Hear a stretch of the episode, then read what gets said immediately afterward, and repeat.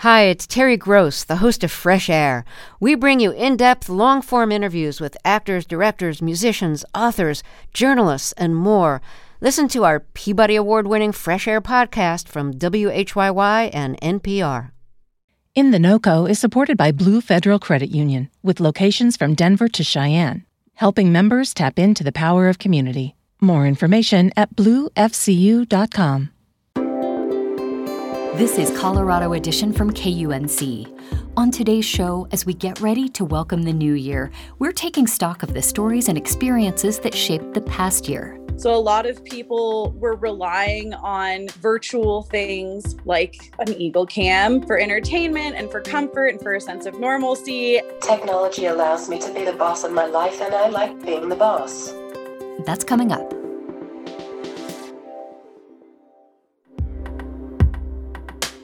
You're listening to KUNC's Colorado Edition. I'm Erin O'Toole. Throughout the last year on the show, we have had more than 350 conversations with Coloradans across the Front Range and beyond. Our production team talked with all kinds of people teachers, artists, park rangers, students, doctors, and more. Some of these conversations sparked joy, empathy, and connection with different communities and people in northern Colorado. Others were more difficult, reflecting the pain so many of us share as the pandemic has morphed and continued. Today, we're trying something new. I'm joined by Colorado Edition producers Henry Zimmerman and Tess Novotny. We're each going to share some clips from our favorite segments of the year, talk a little bit about why they stood out as special to us. We want to give you a little peek behind the curtain of how our show comes together every day. Henry, Tess, thank you so much for being here. Hello. Howdy. Henry, can you start us out? Sure. So, to start off, probably the first interview that came to mind when I started thinking back over the year of what we did was an interview that I'm probably not going to forget for the rest of my life. But uh, back in February, we got the chance to interview Dr. Melba Pattillo Beals, and she was part of the historic Little Rock Nine a group of nine black students who were the first to integrate Central High School in Little Rock, Arkansas, uh, three whole years after the U.S. Supreme Court ruled that segregated schools were unconstitutional in Brown versus the Board of Education. And so we got the chance to speak with someone like that on a show like ours because she was doing a talk with a group in Fort Collins, just kind of about her life story and her memoir and was just so generous with her time when we got to speak with her. We talked maybe more than an hour. I thought we'd get like 20 minutes. And for someone like myself and probably many listeners, I learned about this in history class in school and to to be on something like a Zoom call with someone who was there for something so significant in American history was really remarkable. Um, so we'll listen here to a, a, part of that interview with Dr. Melba Pattillo Beals she starts by explaining some of what was going through her mind on the first day they attempted to get into school and how that day would turn out. We were excited. We we talked about it. We thought that it would be a new area for us. We did not think we'd be welcomed at first. There was certainly indication by mobs that had gathered on the days before that this was not the place we'd be welcome. If you're 15 and 14 and 16, you think that in time they will see that I am human they will see that I polished my saddle shoes. I got a long ponytail too, and I'm bright. So I thought, okay, there'll be this initial period. I expected to hear the N word every now and then.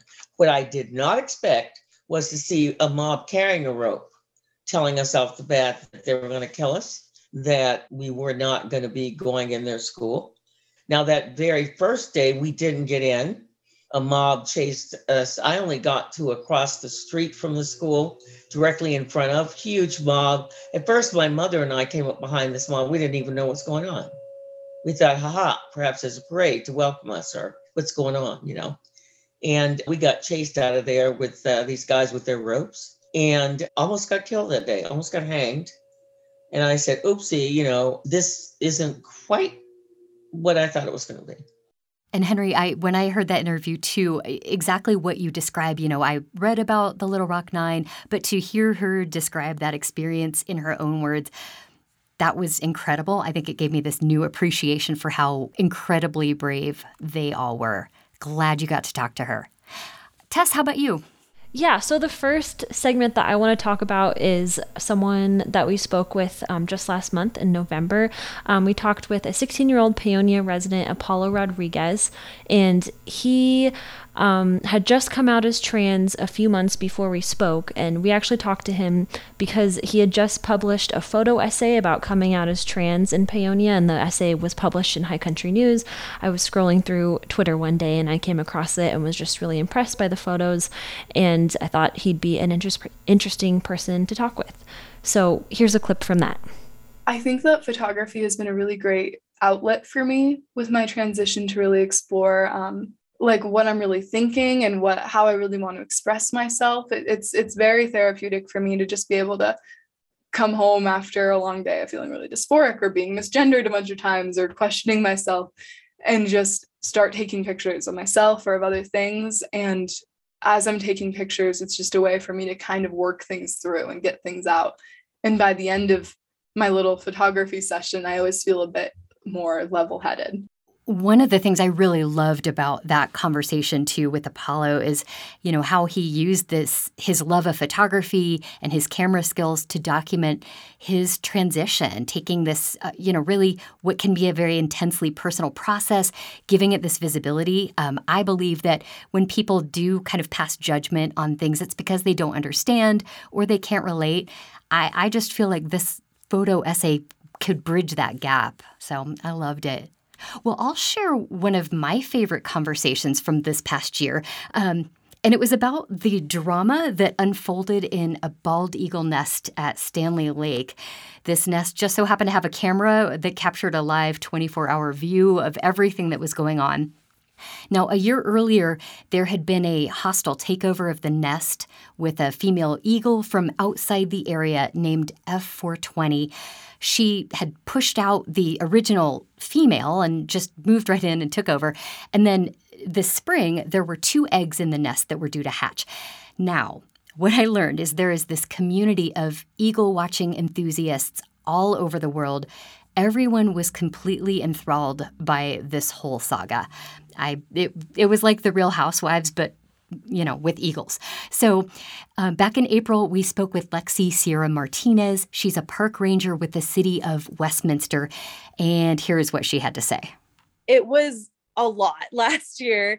There were uh, lots of news stations calling, lots of concerned people calling the Nature Center asking for updates. People were really upset and really concerned. This was right at the very beginning of COVID. So a lot of people were relying on virtual things like an eagle cam for entertainment and for comfort and for a sense of normalcy and then these eagles that haven't had an issue in 25 years uh, start having all this drama. It was it was really upsetting. Understandably to staff too we were we were glued to our computers. I was working at home temporarily and i had one computer monitor open at all times just watching the eagle cam I, I think a lot of us were riveted, and I remember turning on the uh, the Eagle Cam too, and just feeling a little bit soothed, a little bit relaxed. You know, during the pandemic, we needed that distraction. Um, the story didn't have the happiest ending, unfortunately. In May, we learned the large cottonwood tree that held the nest collapsed, and the eagle, uh, the eaglet that had hatched earlier, didn't survive. Um, but you know, I'm reminded of something Lexi said in that interview that our collective fascination with this family of eagles uh, had a lot of benefits. It helped get people thinking about wildlife and how to get out and enjoy nature. So I think it was really a lot more than just something to take our minds off the pandemic. Well, let's turn back to you, Henry. What else do you have for us? Yeah, well, my next pick was actually a first for me and I think Colorado Edition and KUNC, but we interviewed our first nonverbal guest, Mikkel Learned, and her mom, Catherine Carroll. The two of them have a podcast that they host together called Shining Beautiful Series. Um, Mikkel is also an author and she's a blogger and does like public speaking and just a million other things. Um, and some of the themes in this interview were kind of like the intersection of technology and access and those were actually themes that we continued to kind of cover throughout the year. Um, I think we were all just kind of very interested in how technology was changing and it was changing our lives, and especially Coloradans who live with disabilities, which like one in five of us. So in this clip, uh, Mikkel is up first, kind of just talking about much of what we talked about in the interview, and then you'll hear Mikkel's mom, Catherine. I went to school in Denver, graduated outstanding senior, and have always pushed limits.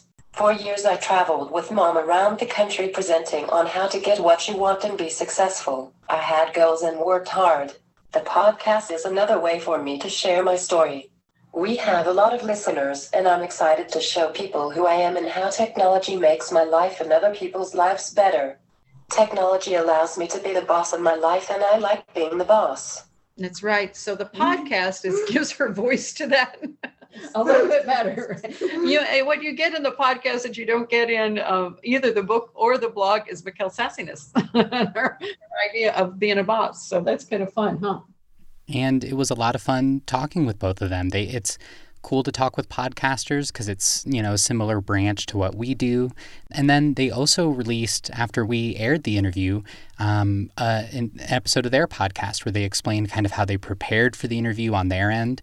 Um, and that was just kind of slick for me to hear as a producer because I'm always kind of thinking, oh gosh, what are the guests thinking? Are we making them comfortable or you know, all these things go into my mind. So uh, to hear them, what it was like to prep, that was also pretty cool. Absolutely. I just loved that interview. I love that she loves being the boss. We are going to take a quick break. We'll be back with more of our favorite segments in just a moment, so stay with us. You're listening to Colorado Edition from KUNC.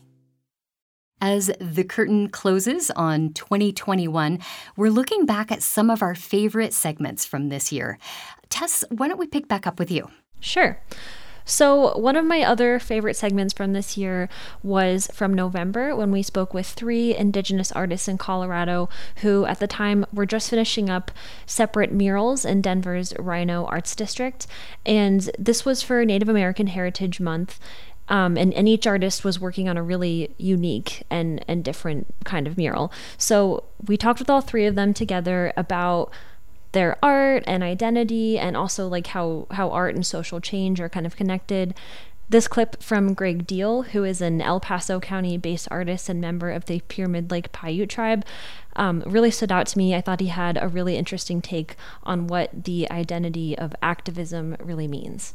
I think that the title of activist, for me, it just it feels too formal um, I'm not part of like the the the sort of formal thing that's there, and and I also feel like that what one person calls an activist, another might call an adult with an opinion, and so it really just comes down to like who's holding the microphone or who has the tools to make a statement, and and furthermore, you know, a lot of what all of us are doing are creating dialogues around things that we experience every day, and so even just talking about something that affects my family um, that's real like i may not be in a position where i'm advocating for anything but i'm simply articulating something but the commodification of this idea that everything is activism takes away from the fact that, that we are dealing with some significant things with like personally in our communities whether it's urban or it's uh, on reservation or all of the above.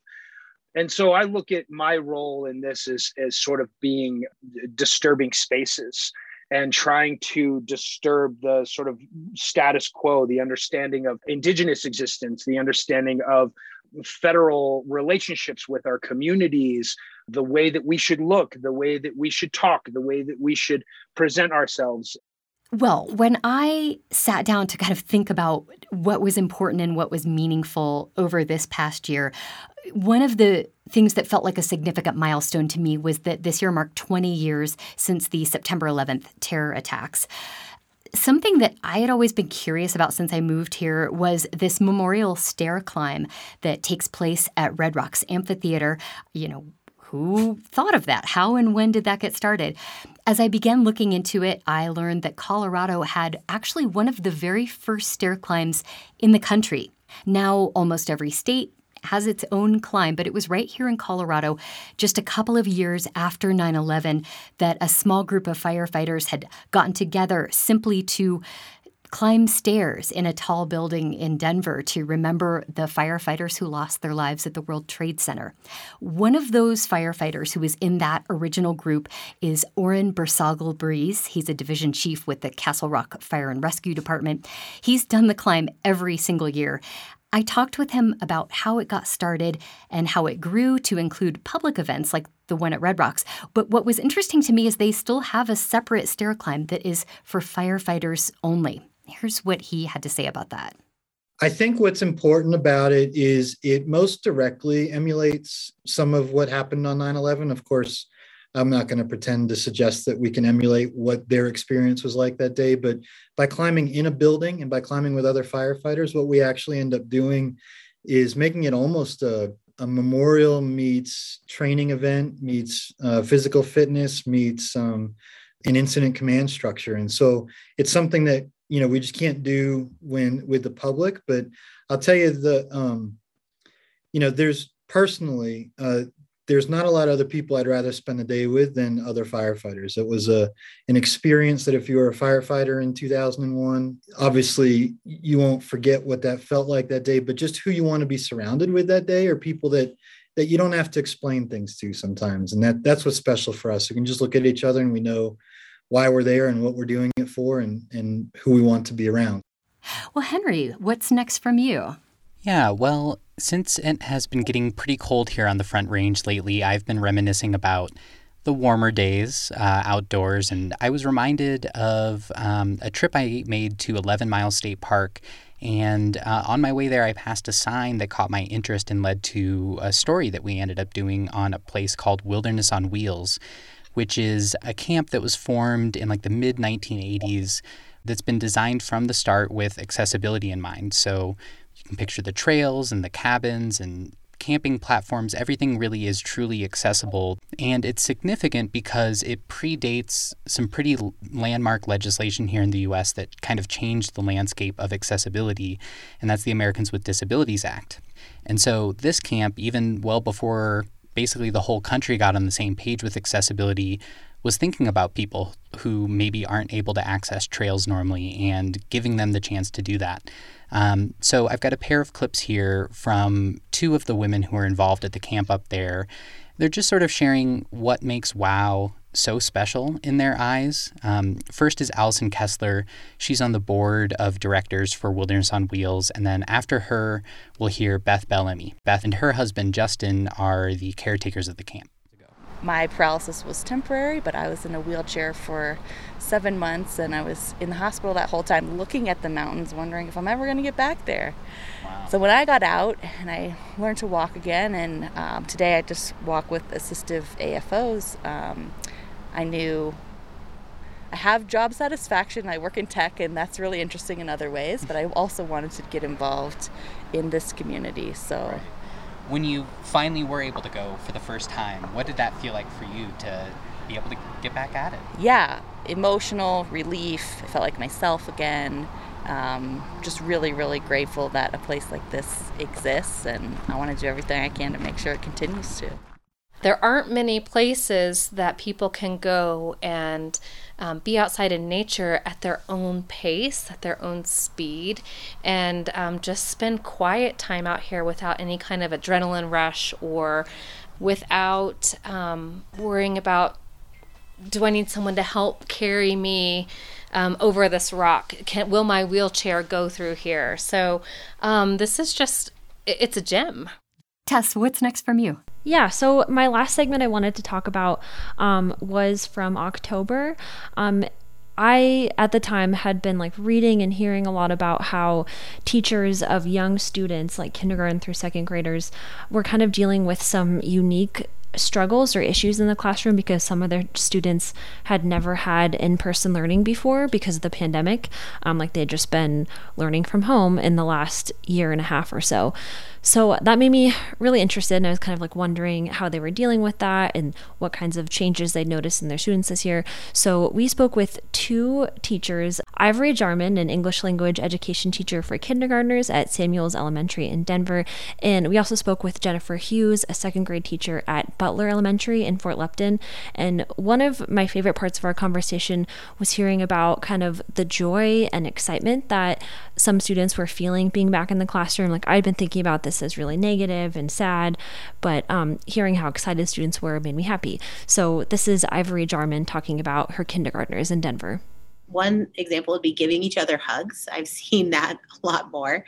You know, when we went into remote learning, a lot of students would say, I just miss seeing my friends because it's different to see your friends on the computer than it is to see them in person. And when we did come back last year, I know students had to sit at their desk. They weren't allowed to do, you know, in kindergarten carpet, our time on the carpet when we sit in circle, that's a huge deal. I mean, we have a group of students that missed that for a whole year because that was just not something we could do. I guess listening back to that clip um, with where we are in the pandemic now, um, new variants coming up and, and the virus seeming to spread all the time, um, it makes me wonder how life is changing for those kindergartners again, if it is. Yeah. And for the teachers as well to deal with all of that uncertainty, in addition to, you know, helping their new students. Um, well, as I think back about my favorite segments from the year, I just want to wrap up with my conversation with author and food scholar Adrian Miller. Uh, his book came out this year. It's called Black Smoke African Americans and the United States of Barbecue. And in it, he is calling out this glaring lack of representation of African Americans in barbecue if you uh, watch TV at all, you know bar- barbecue is riding this huge wave of popularity which means it's more profitable too. Um, but with the rise of all of these barbecue competitions, food tourism, and other food shows, the faces and the voices and the contributions of Black barbecuers are absent from the current narrative. So, Adrian Miller traces the origins of barbecue in the US back to Native Americans who would build a kind of a low to the ground framework to cook and smoke meat, uh, mainly as a way to preserve it. He then writes about enslaved Africans and enslaved African Americans, without whom we just wouldn't have barbecue as we know it today. One of the aspects of his book that I really fell in love with was the chapters that he devotes to notable African Americans in barbecue history. When we sat down uh, at Nordy's Barbecue and Grill in Loveland, I really wanted to ask him about a true Colorado barbecue legend, Columbus B. Hill. Um, but his most famous slash infamous barbecue was for the 1898 stock show. January 1898. And this would have been in Denver. It was in Denver. So, surprise, surprise, the future of the stock show was in doubt at that time. Some things never change. Wow. Right. And so the Denver Stock Growers Association decided to have this VIP barbecue. Okay. So they were going to, you know, just like put on a nice spread for all of these people, and, and hopefully that would secure the stock show's future. So um, word got out in Lodo, which was the seedy part of town then. Okay. And so 30,000 people showed up for this 5,000 person barbecue. Oof. So they were, there was a lot of clamoring. There's some pictures of this actually um, black and white photos from this. Some people took pictures of that, but a lot of it was illustrated. Mm-hmm. And so um, somebody got the wild and crazy idea that they could chill out people by giving out free beer from the Zang Brewery that was nearby. And that didn't go over so well. And the governor of Colorado and the mayor of Denver at that time got on a bandstand trying to chill people out because they were really agitated. And event, they got pelted with food and other things, and so they had to get off the bandstand. And then as, there was a full on food riot. Wow. I mean, women and children weeping, fights breaking out, and it's illustrated in the newspapers of the time. So, um, for I think unfairly, Columbus B. Hill gets blamed for this, and so his reputation takes a hit. But he's still doing barbecues in the black community on a regular basis in the years following. But yeah, legendary figure. Um, and in newspapers of the time, he was celebrated as one of the, the best barbecue men in the West.